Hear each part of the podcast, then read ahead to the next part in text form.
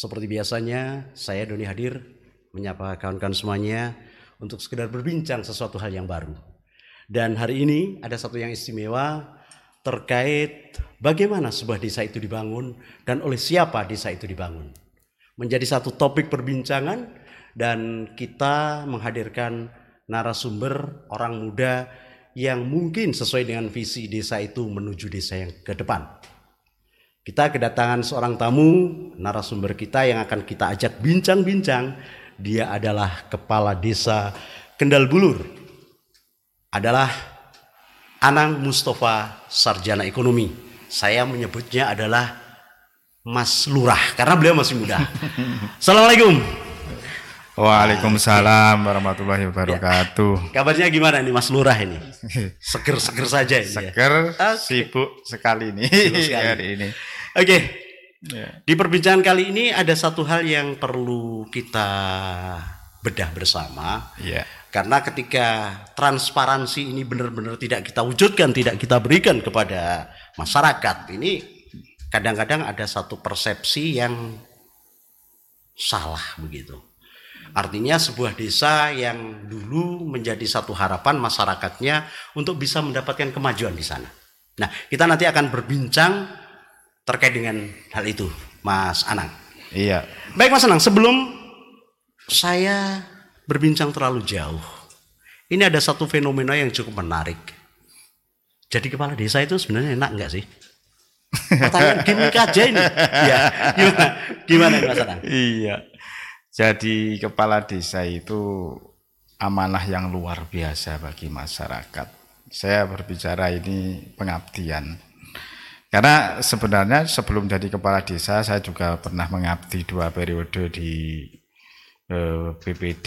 Jadi pengalaman saya ketika menjadi seorang aktivis pergerakan di mahasiswa, aktivis di Ormas maupun pernah nimbrung di LSM, ketika duduk di struktur pemerintahan desa BPD, terus kemudian kembali eh, bisa di posisi kepala desa ini pengabdiannya ini dedikasinya itu lebih lebih tinggi sekali. Oke. Jadi biasanya begitu. Jadi ketika kita berbicara tentang kepala desa, ketika saya tanya, jadi kepala desa itu enak enggak?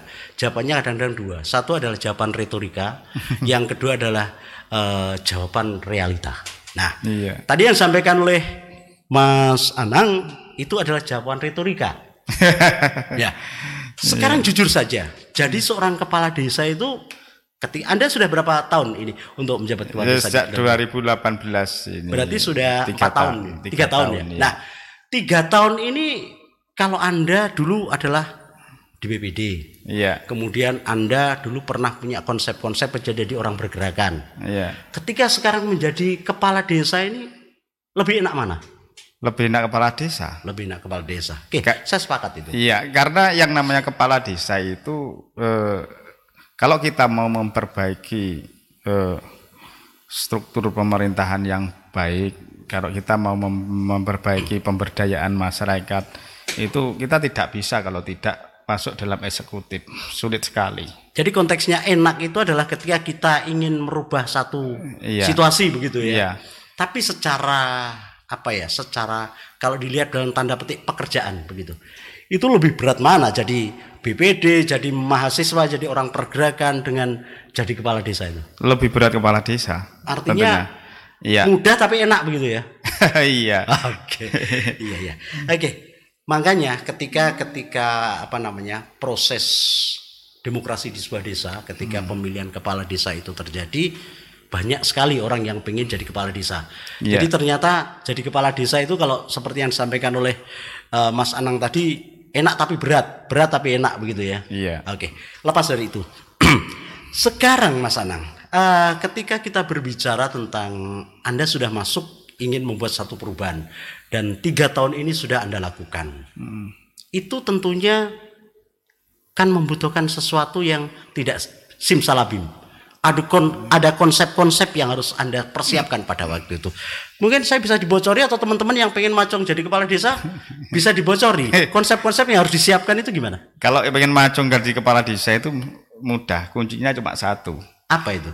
dia harus menguasai kapasitas sosial.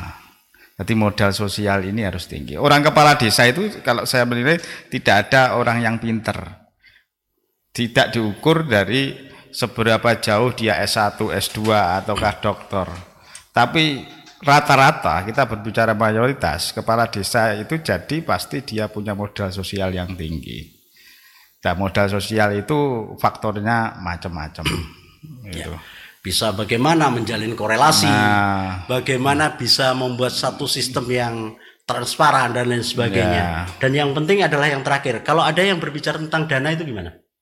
Maksudnya Artinya ketika menjadi kepala desa punya konsep yang bagus, jaringan bagus, tetapi konsep dana itu sebenarnya dana itu kalau kita sudah punya modal sosial tinggi, dana itu nomor dua. ya. Oke, sekarang kita mencoba sedikit ke depan karena desa itu kan ketika ada peraturan ada perdes ya terkait dengan bagaimana memajukan sebuah komunitas yang namanya desa itu kan sekarang sudah diatur dalam satu undang-undang. Iya. Ada dua hal yang sementara ini menjadi eh, apa ya, menjadi sorotan masyarakat untuk membangun sebuah desa. Biasanya dilihat dari dua hal. Yang pertama adalah yang fisik itu biasanya ber, eh, standarnya adalah eh, infrastruktur. Iya. Kemudian non fisik ini bagaimana membangun sebuah SDM di dalamnya. Mas Anang pada saat mau menjadi kepala desa pada saat itu hal itu sudah terpikirkan atau belum konsep seperti itu? Sudah. Saya itu waktu menyampaikan visi misi saya baik itu 2018 maupun terutama yang 2019 pemilihan serentak itu sudah saya sampaikan eh, visi misi kepala eh, desa apabila terpilih karena visi misi itu nanti secara otomatis dia akan masuk dalam yang namanya RPJM desa 6 tahun itu RPJM desa itu nanti itu sudah tidak bisa ditolak visi misi kepala desa terpilih itu wajib masuk dalam RPJM desa. Nah, kalau sudah dalam RPJM desa itu nanti eh, turunannya ke RKP desa setiap tahunnya itu baru eksekusinya di APBDes. Nah, tentunya karena ke- kepala desa ini jabatan politik, artinya eh, dia dipilih setiap enam tahun sekali, dia harus merealisasikan janjinya saat kampanye. Dan itu kalau di Kendabulur waktu itu sudah saya sampaikan bahwa eh, sektor pembangunan yang akan saya lakukan juga menyentuh pada eh, sumber daya manusia, khususnya pemberdayaan ekonomi yang ada di desa. Makanya saya sampaikan bahwa eh, waktu itu sudah saya divisi-divisi saya yang nomor tiga, saya mau membuat eh, pemberdayaan ekonomi melalui wisata desa ini sudah saya sampaikan menjadi program prioritas saya. Oke, pada saat itu Mas Anang, eh, kita tidak berbicara secara spesifik desa, tetapi minimal seorang Anang Mustafa ketika menjadi ataupun ingin menjadi eh, kepala desa waktu itu sudah berpikir tentang dua hal, yaitu tentang s- apa namanya infrastruktur dan juga SDM. Iya. Nah, ini bagaimana SDM sendiri kaitannya dengan pemerintah desa? Apakah ini juga pada saat itu menjadi fokus Anda untuk Anda garap juga? Iya, yang nomor satu itu peningkatan kapasitas aparatur pemerintah desa. Itu yang visi misi eh, yang pertama. Karena ini sangat penting sekali karena eh, sebaik apa pun visi misi itu tanpa didukung profesionalisme eh, teamwork atau dalam hal ini perangkat desa yang mumpuni juga akan kesulitan. Karena kita akan eh, banyak berbicara tentang regulasi dan penjabarannya dan itu juga harus eh, secara SDM yang namanya perangkat desa juga harus mumpuni eh, terhadap visi misi. Kepala desa itu tidak punya tenaga ahli eh, seperti pemimpin, seperti pemimpin daerah sampai presiden. Yang dipunya ya perangkat desa itu. Makanya eksekusi pertama itu peningkatan kapasitas eh, perangkat desa ini yang Jadi kuncinya eh, untuk meningkatkan kapasitas itu ya. Iya. Bukan berarti ketika kita berbicara tentang SDM itu harus mengganti dan lain sebagainya itu sangat bahaya ya kalau itu dilakukan oleh iya.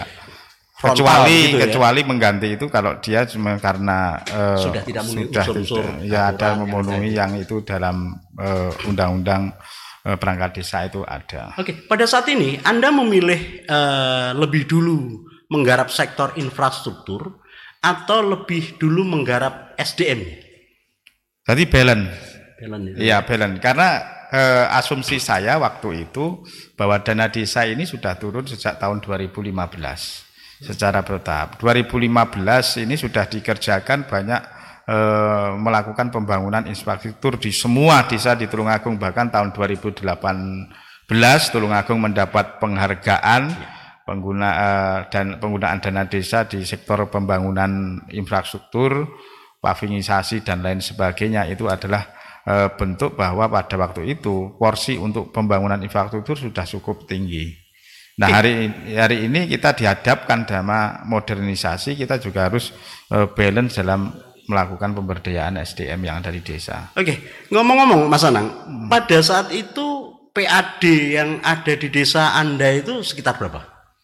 Kalau rata-rata itu setiap ya 40 juta. 40 kan? juta ya. Iya. Jadi ketika dengan angka 40 juta untuk membangun dua hmm. kon, dua sektor itu, baik infrastruktur maupun juga SDM itu pada saat itu gimana? Nutut enggak itu dana banyak kegiatan operasional pemerintah desa ini tinggi.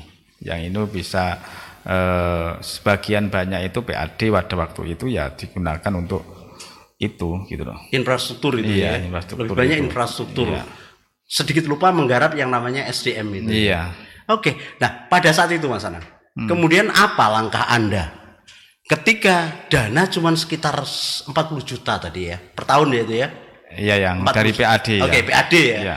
Nah, ini apa yang Anda lakukan untuk membuat satu perubahan yang sekarang orang sudah tahu bagaimana desa Kendal Blur dan lain sebagainya. Nah, konsep awal dengan angka 40 juta itu apa yang Anda lakukan? Apakah Anda harus memutar otak untuk ya minimal lebih hmm. lebih bisa menggairahkan ide-ide Anda itu bisa terrealisasi gimana ya? Iya.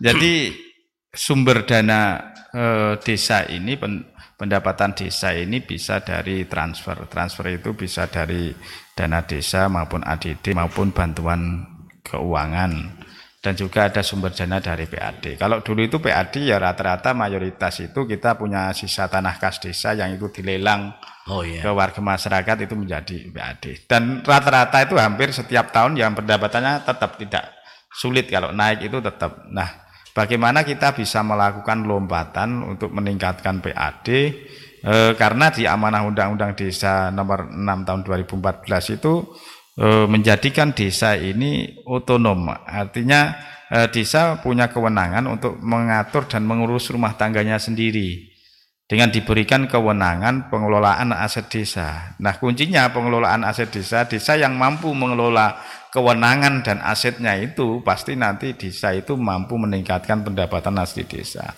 Nah, salah satunya bagaimana eh, Kendabulur membuat konsep wisata desa ini salah satunya berdasarkan konsep kewenangan yang ada di desa itu. Jadi konsep kewenangan itu yang harus tetap dimaksimalkan. Gitu, iya, betul. Oleh seorang kepala desa iya. sebagai manajer itu ya. Iya. Karena asetnya desa ini sebenarnya mayoritas ini kita berbicara mayoritas ini pasti kan tanah kan. Ya. Asetnya desa ini tanah. Tinggal tanah ini e, menjadi transformasi ekonomi di bidang apa? Tetap di bidang pertanian. Bagaimana kalau di bidang pertanian bagaimana kualitas pertanian ini semakin bagus. Kalau ada sebagian yang dialih fungsikan e, untuk eh, peningkatan ekonomi sektor lainnya itu juga bisa.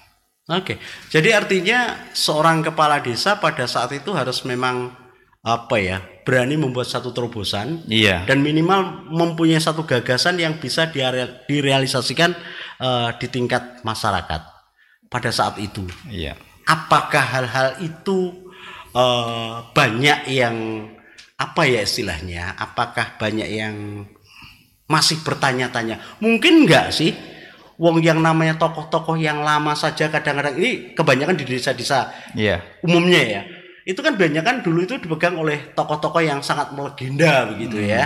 Kemudian ketika masuk dalam tatanan desa baru, hmm. desa yang sekarang sudah menjadi satu tumpuan hidup dari sebuah komunitas negara karena sebuah negara itu kurangnya kemajuan ketika desa itu juga maju. Nah, iya. konsep-konsep ini yang pada saat itu Anda tawarkan ada nggak kendala-kendala di lapangan ini? Kalau kendala ini pasti ada. Makanya dari awal ini saya sudah sebenarnya sudah memprediksi dan berpikir bahwa eh, sebuah program ini sebuah program yang baru tentunya. Mana mungkin di desa daratan ini mau membuat wisata. Tentunya wisata itu kalau dulu itu pasti berbicara pantai, gunung, bukit, gua, air terjun. Tapi kan sangat jarang sekali berbicara di desa daratan ini membuat wisata.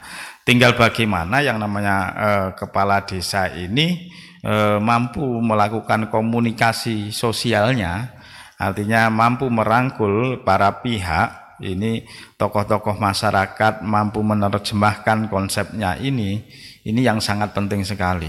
Dan itu saya lakukan ya saya awal jadi itu langsung saya sosialisasi artinya eh, saya silaturahim di jamaah yasin kelompok-kelompok masyarakat apakah itu eh, kelompok kesenian dan lain sebagainya ini saya aktif secara informal ini komunikasi oke okay. Jadi kuncinya di komunikasi secara informal itu lebih efektif di masyarakat oke okay. Uh, kita coba urai tadi ya uh, secara garis besar Anda sudah punya konsep kemudian Anda bisa mengkomunikasikan bagaimana membuat satu jaringan itu menjadi berfungsi dan lain sebagainya.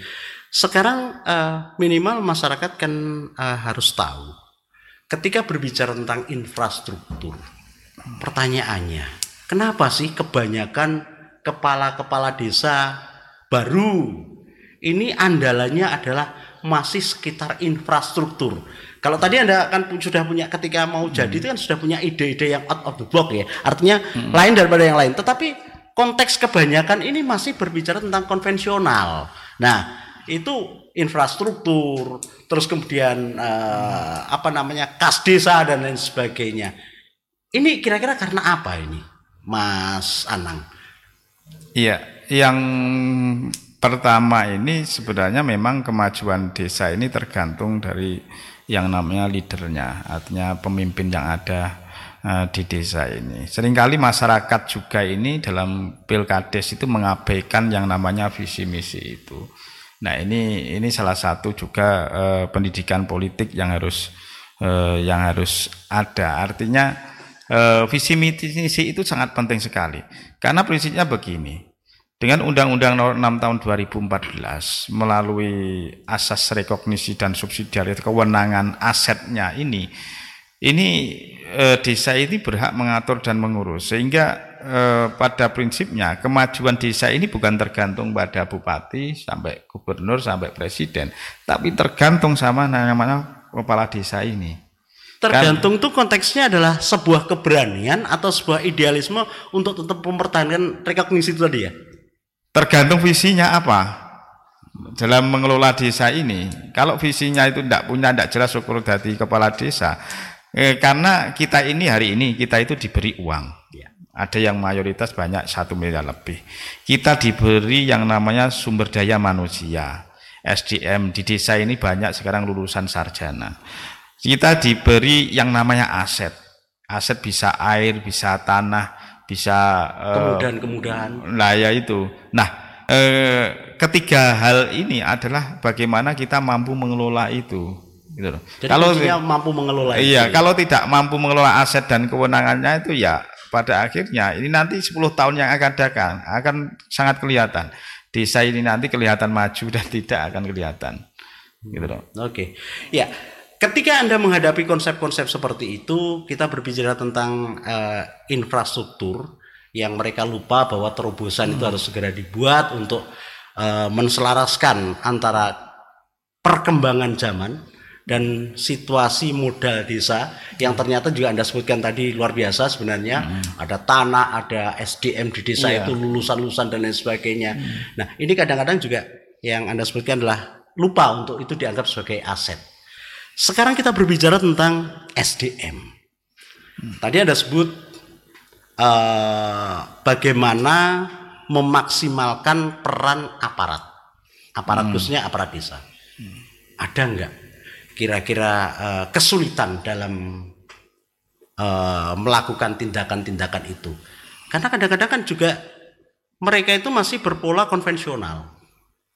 Sementara kita dituntut untuk segera mengikuti laju daripada sebuah pembangunan. Ini gimana pengalaman Mas Anang sendiri? Jadi begini, eh, peningkatan kapasitas aparatur pemerintah desa ini bukan hanya eh, diundang di narasumber untuk hadir itu, tapi eh, kita juga harus kita ajak mereka untuk studi banding ke desa-desa yang sudah maju, desa-desa yang menjadi pertontonan.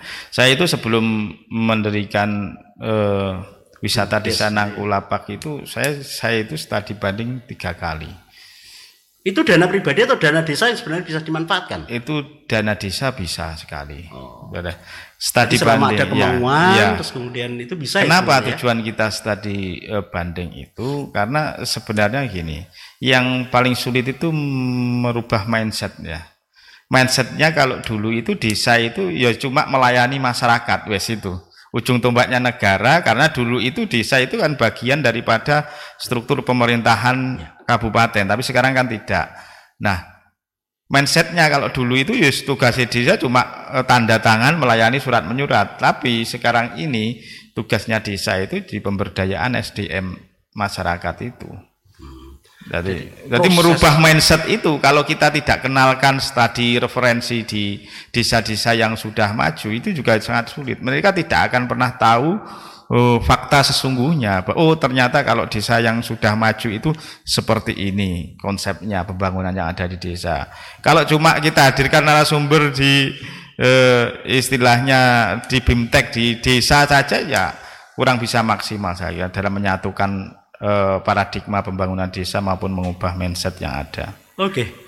Eh, ketika proses itu saya yakin tidak sederhana yang penjenengan sampaikan. Jadi kita teman-teman perangkat ataupun komponen-komponen yang ada kita ajak studi banding. Saya yakin tidak se- se- sederhana konsep-konsep itu. Di dalam internal di desa ketika menghadapi itu diajak untuk merubah mindset. Masih ada nggak kira-kira eh, pengalaman Anda pada saat itu adalah SDM SDM yang kalau bahasa Jawanya untuk gandoli, cara dijak ngegas pol ngono masih masih mereka eh, apa ya belum sepaham dengan dengan orang-orang muda yang sudah mulai gaspol. Ini gimana ini?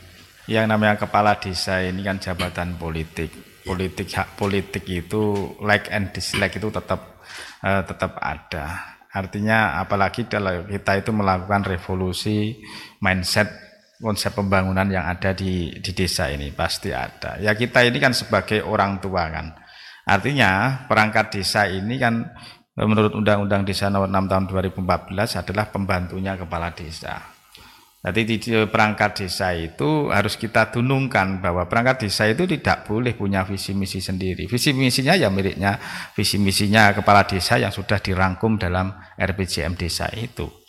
Apa pun yang terjadi eh, RPJM desa ini harus eh, harus dilalui gitu loh. Konsep itu harus eh, pertama harus memang harus ada satuan pemikiran begitu. ya. Iya. Ada satu visi dan misi yang sama begitu. Iya.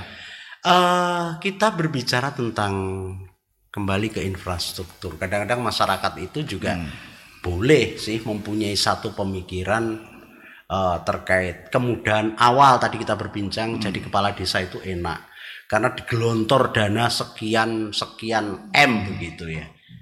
Ada nggak sih untuk era-era seperti ini peluang-peluang angka bantuan dari pemerintah itu bisa dinikmati oleh para perangkat termasuk kepala desa dengan seluruh jajarannya untuk memanfaatkan angka bantuan yang fantastis itu. Peluangnya ada. nggak? maksudnya angka bantuan apa? Ya termasuk dana desa dari pemerintah dan lain sebagainya.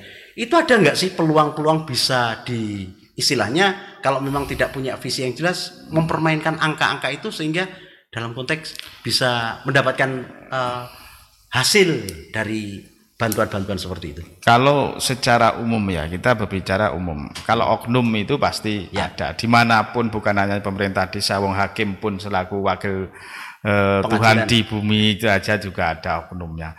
Artinya eh, kalau kita melihat regulasi yang hari ini ada di mana undang-undang desa ini nomor 6 tahun 2014 desa bisa mengatur dan mengurus rumah tangganya sendiri. Ini akan ada yang namanya lembaga PPD. Ini lembaga yang kuat. Jadi mulai perencanaan, pelaksanaan eh, sampai pelaporan dan pertanggungjawaban BPD itu melakukan regulasinya, ada perdesnya, perencanaan eh, dan lain sebagainya. Nah, tentunya eh, yang namanya di desa, apalagi program ini kan penggunaan dana desa itu prinsipnya swakelola. Nah, swakelola ini eh, prinsipnya tenaga kerja ini tenaga kerja bahan baku ini kan dari eh, desa setempat. Gitu ya. Jadi pengawasan yang dilakukan BPD ini sangat kuat sekali. Jadi katakanlah kalau hari ini desa kok ada eh, katakanlah punya produk paving. Nah ini kenapa kok me, Ambil, eh, mengambil dari dari, dari luar desa? Nah ini BPD punya peran di sini eh, mengawasi. Eh ini kenapa eh, desa kita itu punya paving kita sementara kok ngambil dari luar itu okay. bisa ya. pengawasannya itu. Ada satu hal yang menarik mungkin di kesempatan kali ini yaitu peran daripada peran daripada uh, lembaga sendiri untuk mengarahkan menjadi satu tenaga kontrol atau untuk mengarahkan menjadi semacam uh, pembalance daripada pembangunan itu. Yeah. Tapi kadang-kadang, tolong nanti di di di komplain juga nggak apa-apa. BPD itu biasanya orang-orangnya Pak Lurah sih. Nah, hal-hal pemahaman-pemahaman seperti itu bagaimana seorang Anang Mustafa yang sekarang sudah tiga tahun bekerja, kemudian mewujudkan satu desa wisata yang produknya tidak hanya dikenal di lokal saja, bahkan informasi terakhir sempat eh, apa namanya sempat harus bertarung di tingkat Asia Tenggara. Nah, hmm. ini bagaimana? BPD itu ya benar secara normatifnya adalah mereka adalah pengontrol, tapi kan biasanya orang-orangnya Pak Lurah juga. Nah, itu gimana? Seorang anak memberikan argumen tentang itu. Jadi karena jabatan politik itu pasti ada sebagian warga kita yang tidak punya eh yang tidak satu visi dengan kita. Pasti ada di setiap setiap desa itu. Kalau kita melihat sebenarnya dalam skala umum ini BPD di Kabupaten Tulungagung ini sudah uh, sangat baik sekali. Barometernya dari mana? Barometernya yang pertama kalau kita lihat perencanaan perencanaan yaitu pengesahan APBDes desa rata-rata semuanya selesai bulan Desember sehingga Tulungagung ini ini tahun 2021 kemarin ini yang tercepat pencairan dana desa. Terus tahun 2022 ini nomor tiga, nomor eh, nomor tiga kalau nggak salah ini kita bersaing dengan Madiun dan Blitar kalau nggak salah. Madiun dan Blitar pun ini banyak, jumlahnya di bawah 200 desanya. Kita itu Tulungagung 257 desa. Nah, eh, tadi kinerja BPD ini bisa diukur dari mulai perencanaan itu. Karena setiap perdes APBDes ini tidak akan sah eh, dalam regulasinya kalau tidak ada musyawarah eh, pembahasan persepakatan dengan BPD. Tapi tingkat emansipasi teman-teman BPD sendiri ketika harus memberikan satu boleh katakanlah debat argumen awal lah. Ketika yeah. sebuah proyek itu kan kadang-kadang hmm. harus harus uh, kita mengakomodir sesuatu yang tidak sevisi dengan apa yang dimiliki oleh kepala desa. Nah, hmm. tingkat antisipasi kawan-kawan BPD kalau menurut seorang Anang Mustafa kepala desa Kendal Bulur, hmm. kemudian Anda juga kebetulan uh, sebagai ketua forum komunikasi pemerintah desa. Pemerintah desa. Hmm. Nah, ini Anda sudah berani menyimpulkan bahwa BPD itu tingkat tingkat kinerjanya bagus. Nah, ini bagaimana? Karena kita mengukurnya itu dari barometer yang kita ukur kan dari APBDes yang disampaikan itu dan itu diukur sama juga uh, pencairan dana desa. Maksud saya begini, uh, partisipasi BPD dalam uh, musyawarah desa ini kalau secara umum saya melihat ini sudah sangat merata sekali. Ya meskipun ada yang namanya eh, eh, desa dengan kapasitas BPD-nya ini sumber daya manusianya ini masih eh, masih eh, kurang artinya kurang memahami tentang pemerintahan desa. Nah, tugas pemerintah kabupaten inilah sebenarnya tugas pemerintah kabupaten ini pemberdayaan kapasitas aparatur pemerintahan ini bukan hanya perangkat desa kepala desa tapi juga BPD ini juga harus harus ada alokasi anggaran yang kuat untuk memberdayakan BPD ini. Sebagai seorang kepala desa, eh, Anda punya masukan seperti itu. sebenarnya des, uh, sebenarnya pemerintah Kabupaten Tulungagung itu punya nggak sih anggaran untuk membina kondisi itu sehingga track jalannya itu antara teman-teman di pemerintah desa dalam konteks ini yang di manajeri oleh seorang kepala desa, kemudian uh, tim controlling atau mereka sebagai tenaga penyeimbang begitu dalam satu proses untuk bisa sama-sama sejalan. Itu sebenarnya ada nggak sih pemerintah Kabupaten Tulungagung dana untuk itu? Saya tidak berani berbicara itu. Enggak, artinya secara ketika Anda bergulat pada satu bentuk uh, apa ya, uh, informasi dan lain sebagainya. Hmm. Nah, ini uh, minimal Anda dapat informasi sebenarnya ada tapi kurang atau mungkin hmm. tidak dianggarkan dan lain sebagainya. Kan sayang ketika kita mengharapkan daerah kita menjadi daerah yang maju tetapi tidak tersokong oleh itu kan ini juga podcast ini kan juga merupakan masukan kepada pemerintah dalam hal ini. Kalau saya masih sangat kurang gitu loh, masih sangat kurang karena kita tahu saja ya ke kemarin ini barusan ada BIMTEK BPD itu tapi yang dilakukan oleh provinsi. Jadi di pemerintah kabupaten ini belum di tahun ini belum belum dilaksanakan gitu loh. Ya. Kalau dari anggaran teman-teman BPD sendiri Tulungagung sudah sudah cukup lumayan ya. Iya, sudah ada kemarin peningkatan untuk uh, honornya.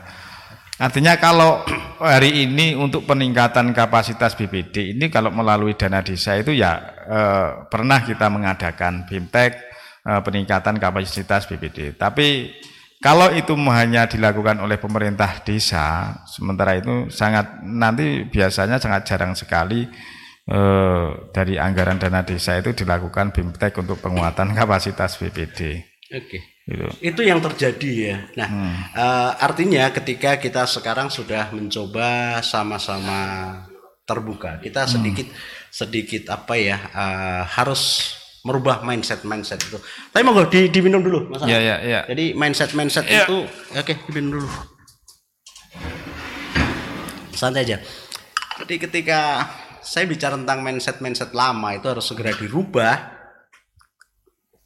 Ini memang eh, butuh satu keberanian baik dari tingkat desa maupun dari tingkat pemerintah sendiri. Nah, ada nggak masukan-masukan suatu misal komunitas-komunitas para kepala desa, kalau suatu misal ada satu kesempatan hal ini eh, disampaikan sebagai satu masukan kepada pemerintah?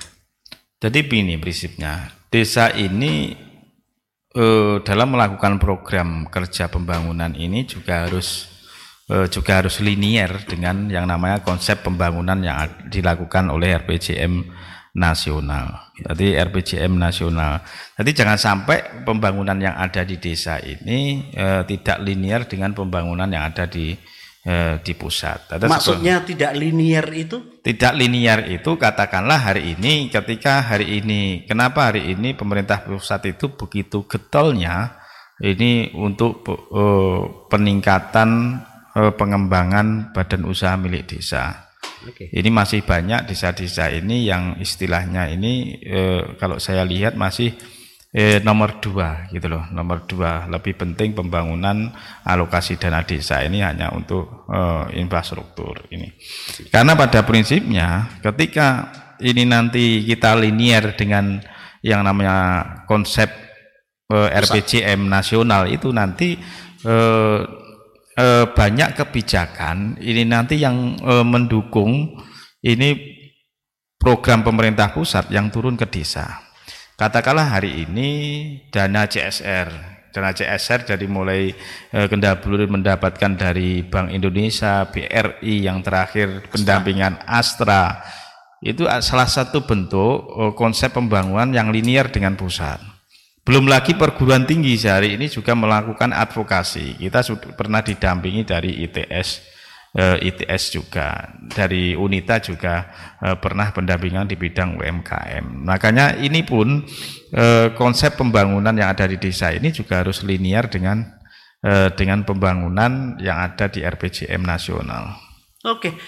Kalau ah, ini saya jadi tertarik juga ketika teman-teman di Kendal Bulur ini uh, bisa mendapatkan dana-dana seperti itu.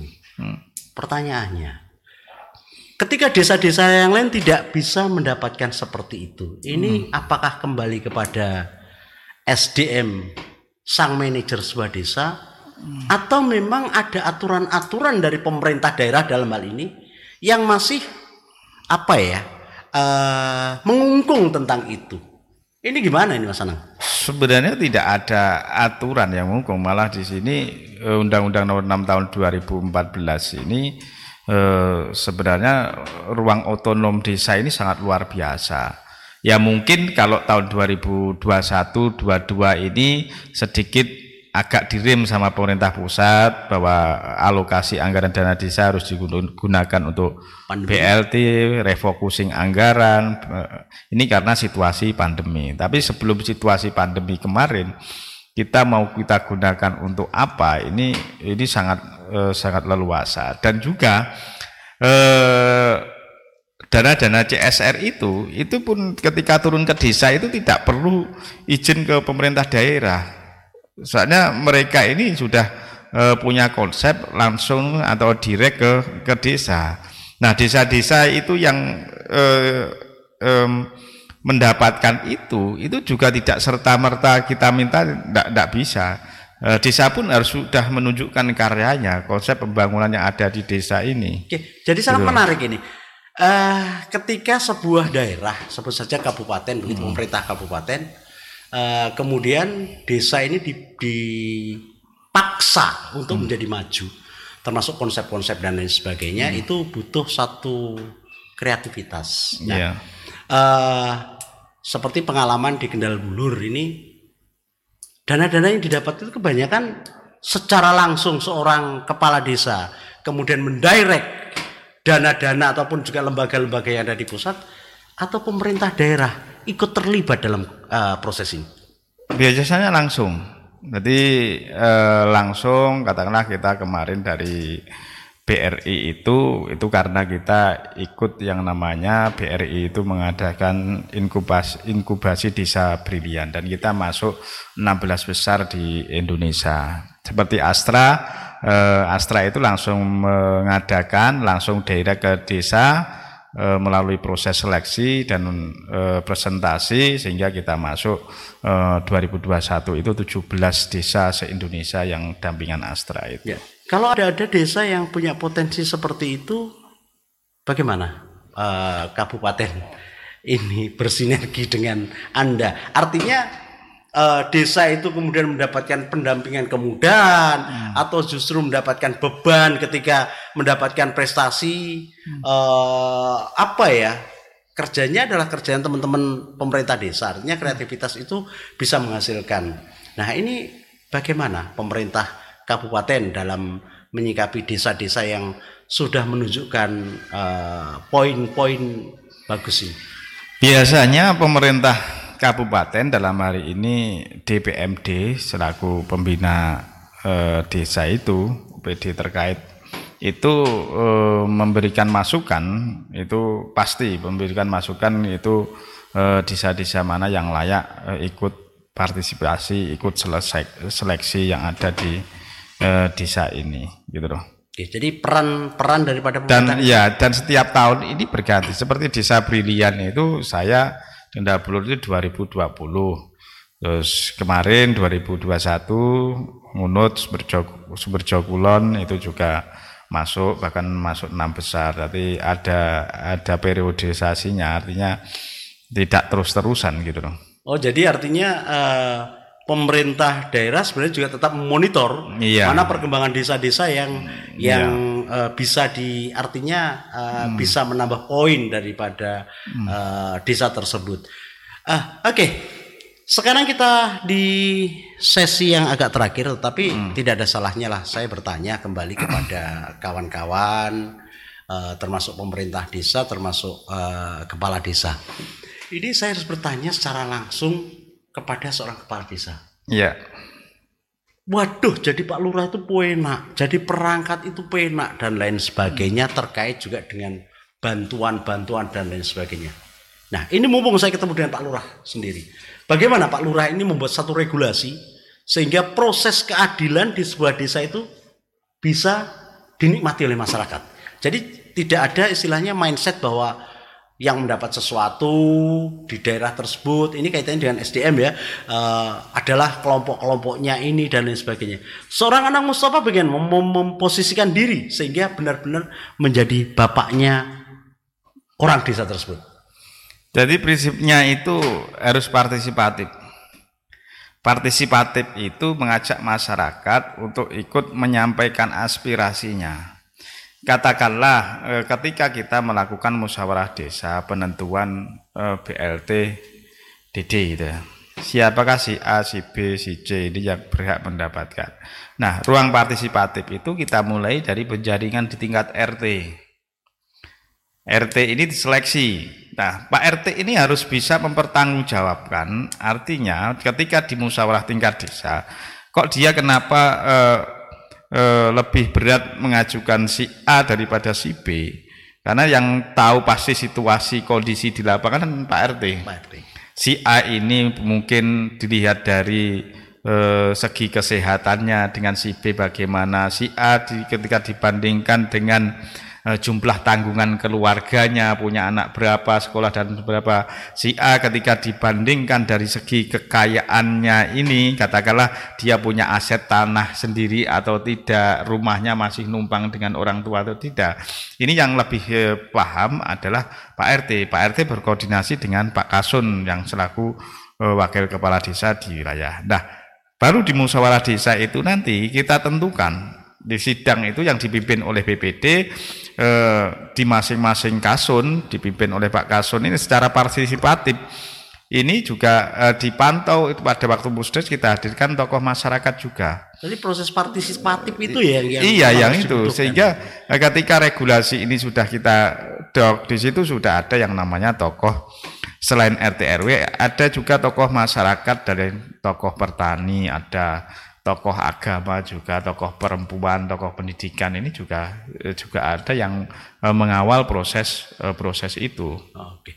Ya, kenapa itu saya tanyakan hmm. karena uh, ketika hal ini tidak kita tanyakan secara langsung pada orang yang hmm. biasa menjadi seorang manajer di satu wilayah, itu kadang-kadang masyarakat bisa tumpang tindih ketika menilai kondisi-kondisi seperti itu. Yeah. Tetapi proses partisipatif ini memang uh, diharuskan untuk timbul dan seorang manajer desa itu adalah kunci untuk bagaimana memunculkan partisipasi yang ada di desa itu. Nah, sekarang kita ini uh, mau tidak mau ketika sesuatu yang sudah besar mungkin bisa digambarkan Pak Anang. Untuk yeah. Desa Kendal Bulur sem, uh, sampai saat ini bagaimana tingkat perkembangan badan usaha milik desanya? Mulai dari tempat wisata, terus kemudian rencana saya dengar-dengar juga uh, di sana sudah bisa memberikan bantuan beasiswa, kemudian bisa memberikan bantuan uh, perawatan kesehatan pada yeah. ibu, kemudian pajak uh, dan masih banyak yang lain. Mungkin Mas Anang bisa bisa sebutkan itu hal agar menjadi satu apa ya, menjadi satu referensi lah teman-teman yang ingin membangun desanya dengan konsep sekarang ini. Iya, kenapa kita harus uh, mengembangkan yang mana badan usaha milik desa? Itu sebenarnya BUMDes itu banyak sektor yang bisa dilakukan, apakah di sektor uh, perdagangan, di sektor pertanian, di sektor uh, wisata seperti Kendal Bulur ini. Nah, memang Kendal Bulur itu memilih wisata karena kalau wisata itu saya mengibaratkan seperti organ tubuh itu seperti jantung. Jantung itu memompa aliran darah dari ujung rambut sampai ujung kaki. Nah, wisata itu tempat orang berkumpul, di situ seperti pasar. Jadi yang semula ibu-ibu rumah tangga itu eh, cuma buruh tani, dia punya sambilan untuk membuat produk jajanan yang itu dijual di eh, di Nangkula. Wisata itu juga menyerap tenaga kerja. 43 tenaga kerja yang terlibat di di Nangkula. Artinya seperti jantung, artinya desa mampu mengentaskan pengangguran yang ada eh, yang ada di desa. Wisata juga eh, membuka eh, perekonomian baru, warga sekitar bisa buka warung, bisa tuh eh, bisa buka eh, tempat sepeda dan lain eh, sebagainya. Tadi kalau berbicara wisata hari ini Bumdes Kendabulur ini eh, eh, masih dalam on the track, artinya sesuai dengan perencanaan, bahkan kita terus melakukan uh, perkembangan dan inovasi, karena yang namanya wisata itu harus keep kreatif, inovatif dan produktif prinsipnya itu. Itu ya harus terus di, dijaga gitu. Termasuk otoritas sebagai pemegang uh, wilayah Ya. memanfaatkan dana desa dan lain sebagainya termasuk pembangunan kendal blur itu masuk di dalamnya itu ya. Iya, iya. Pada prinsipnya eh, sebenarnya sejak tahun 2017 itu sudah ada prioritas 40% dana desa itu digunakan untuk pemberdayaan yang ada di masyarakat. Tadi pemberdayaan UMKM, pembangunan sarana prasarana pasar, membuat embung dan lain sebagainya itu sebenarnya sudah diatur tahun 2017 kemarin. Dan itu masih on the track ya proses. Iya, on the track seperti itu. Cuma hari ini karena pandemi ini eh, banyak yang tergeser eh, dengan peraturan Kementerian Keuangan yang baru itu digunakan untuk penanganan pandemi COVID-19. Eh, pepatah Jawa mengatakan ketika sesuatu itu sudah semakin besar, ibarat sebuah pohon begitu, Iya. ini semakin banyak terpaan. Nah, ini adalah eh, prinsip yang tidak bisa diabaikan begitu saja. Iya.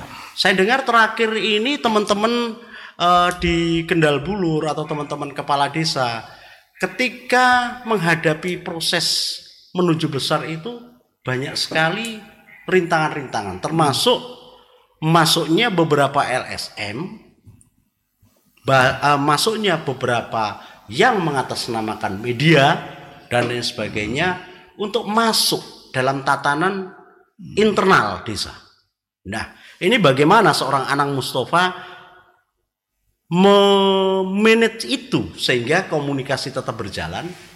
Kemudian LSM ataupun peran-peran masyarakat masih bisa berperan secara maksimal dan ini tidak menimbulkan satu permasalahan. Apakah ini juga pernah dialami oleh Kendal Bulur dalam konteks seperti itu? Iya, ya, ya seperti itu. Yang namanya pemimpin politik itu s- ibarat orang Jawa semakin jangkai saya Ombo, ombo, ya rintangannya itu juga semakin ada. Kalau saya prinsipnya begini Mas Doni, saya itu kepala desa diangkat dengan eh, oleh warga masyarakat. Ketika hari ini warga masyarakat yang mengamanahkan saya, konstituen saya ini eh, sudah menikmati hasil karya yang eh, sudah saya lakukan, saya tidak eh, tidak bingung karena pertanggungjawaban saya ini kepada masyarakat. Kalau masyarakat saya hari ini adem, ayem, tentrem dengan kebijakan subsidi PBB, subsidi ibu hamil yang tidak mampu, non penerima PKH, ada beasiswa, mereka adem, ayem bahwa selama eh, puluhan tahun menjadi warga desa Kendabul baru kali ini ada subsidi PBB mereka adem ayem kenapa kita harus bingung jadi kepala desa karena toh nanti 2025 itu nanti yang memilih kita adalah kepala desa eh, yang memilih kita adalah warga masyarakat setempat gitu loh Oke, tapi mudah berbicara tentang itu bagi Iya. seorang anak Mustafa. Kadang-kadang berbicara tentang dua hal, partisipasi masyarakat termasuk adalah bagaimana sebuah LSM berperan, bagaimana sebuah media berperan. Saya secara pribadi harus tanya pada Mas Anang. LSM ataupun media yang saat ini bergerak dalam konteks itu masih on the track, belum on the track, atau harus on the track? Kalau saya melihat begini, baik itu NGO, NGO itu sekarang namanya ormas Ya. semua maupun teman-teman me- media ini, saya melihatnya masih on the track. Artinya saya tidak eh, suudon lah. Eh, karena prinsipnya desa yang maju itu harus menjaga unsur pentahelik itu, unsur pentahelik membangun relasi baik itu eh, eh, pada pemerintah dalam hal ini pemerintah supra eh, membangun relasi dengan eh, swasta. Swasta itu mungkin eh, pihak ketiga ya katakanlah ya ada BUMN yang mendampingi desa itu eh, membangun relasi dengan eh, perguruan tinggi yang itu hari ini banyak mendampingi desa-desa membangun relasi dengan teman-teman media. Ini sudah banyak sekali saya eh, lakukan. Dan yang ketiga mem- membangun komunikasi dengan teman-teman NGO pemerhati eh, desa. Artinya eh, juga banyak eh, LSM ini yang mendampingi desa. Jadi katakanlah dari sidoarjo kemarin yayasan rumah kita itu eh, Sidoarjo itu juga LSM dia konsen mendampingi eh, pemberdayaan yang ada di, di, di desa ini juga eh, bisa masuk artinya eh, eh, saya menganggap bahwa hari ini kalau toh memang ada eh, satu dua LSM yang kepengen tahu informasi ya saya anggap itu sebagai eh, kepengen tahu informasi kemajuan sebuah desa. Ya. Kalau bagi saya begitu. Oke. Panjang yang ingin saya gali sebenarnya dari seorang kepala desa muda karena mau tidak mau kita itu harus berpacu dengan perkembangan waktu. Desa yang diharapkan sebagai satu sentra bagaimana membesarkan sebuah negara harus digarap secara maksimal dan harus diseriusi benar-benar. Jangan sampai langkah-langkah ini menjadi satu langkah-langkah yang justru menjadi langkah bunuh diri dari seorang penentu kebijakan sehingga masyarakatnya tidak percaya tentang itu. Sebenarnya masih banyak yang ingin saya gali kepada kawan-kawan eh, penikmat siaran suara bintara media, tetapi karena keterbatasan waktu di pertemuan yang akan datang kita akan bisa berbagi lagi termasuk pengalaman-pengalaman seorang kepala desa muda yang harus mampu menyesuaikan kinerjanya dengan perkembangan zamannya. Terima kasih Mas Anang atas kehadirannya. Iya, terima kasih, Matur Mas. Doni. Iya. Semoga ini bisa bermanfaat dan Ya. kita bisa bertemu